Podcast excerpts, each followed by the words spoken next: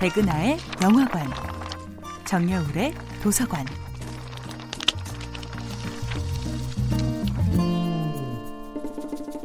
안녕하세요. 여러분과 아름답고 풍요로운 책 이야기를 나누고 있는 작가 정여울입니다.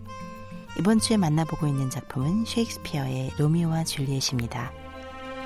로미오와 줄리엣은 사랑하는 사람과 함께 죽는 결말을 택합니다.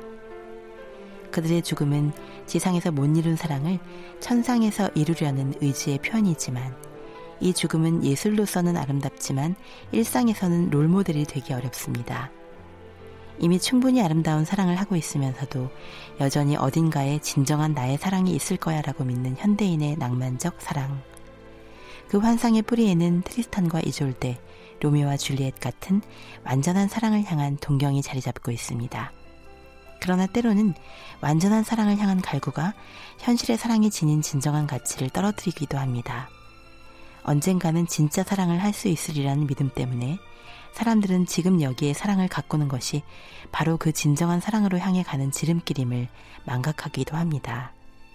사랑은 완전한 너를 향한 닿을 수 없는 갈망이 아니라 불완전한 너와 나를 향한 무한한 존중으로 지속됩니다.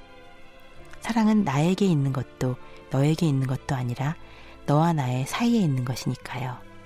그 사이의 공간을 아름답게 가꾸는 것은 달달한 환상의 숨바꼭질이 아니라 견딜 수 없는 고통과 이해할 수 없는 운명까지도 끌어안는 우리 모두의 노력입니다. 아름답고 신비로운 환상의 커튼이 거쳐버리면 그의 결점과 실수가 보입니다. 연애라는 낭만에 생활이라는 현실이 끼어들 때 그 사람의 진면목이 보이기 시작합니다. 이때 열정적인 사랑보다 힘을 발휘하는 것은 우정으로서의 사랑입니다. 그의 결점이 환히 보이는 것만큼 나의 결점도 만천하에 드러나지요. 실생활이 가려진 채 최고의 모습만을 보여주던 연애 시절이 끝나고 엉망진창으로 망가진 내 모습에서 더 애틋한 사랑을 느끼는 상대방의 따뜻한 시선을 알아보는 순간 더욱 성숙한 사랑이 시작됩니다. 당신을 소유하기 위해서가 아니라 다만 당신 곁에 있기 위해 내가 더 나은 존재가 되고 싶은 갈망. 그 갈망 속에서 사랑은 시작됩니다.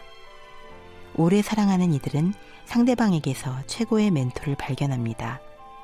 사랑에 대한 가장 멋진 헌사는 그 사람을 만날 수 없어도 그 사람이 세상에 없어도 그 사람이 내게 준 생의 축복을 온전히 실천하는 것이 아닐까요?